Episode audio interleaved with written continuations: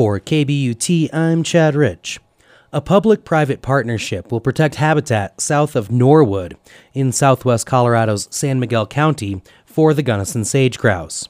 Joe Lewandowski is with Colorado Parks and Wildlife. This piece of property adjoins one of our existing state wildlife areas, and then the area is really kind of surrounded by um, uh, BLM and Forest Service land. So this property is really kind of a nice linchpin in tying together tens of thousands of acres of, of habitat that will be helpful to not only the Gunnison sage grouse, but to mule deer and small mammals and other birds. So, you know, whenever we can protect property in an area like this, it, it's very helpful for all wildlife species.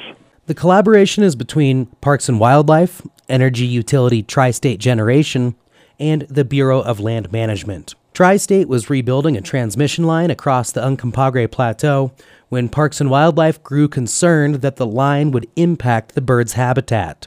To offset that, the company purchased 500 acres of land next to the Dan Noble State Wildlife Area.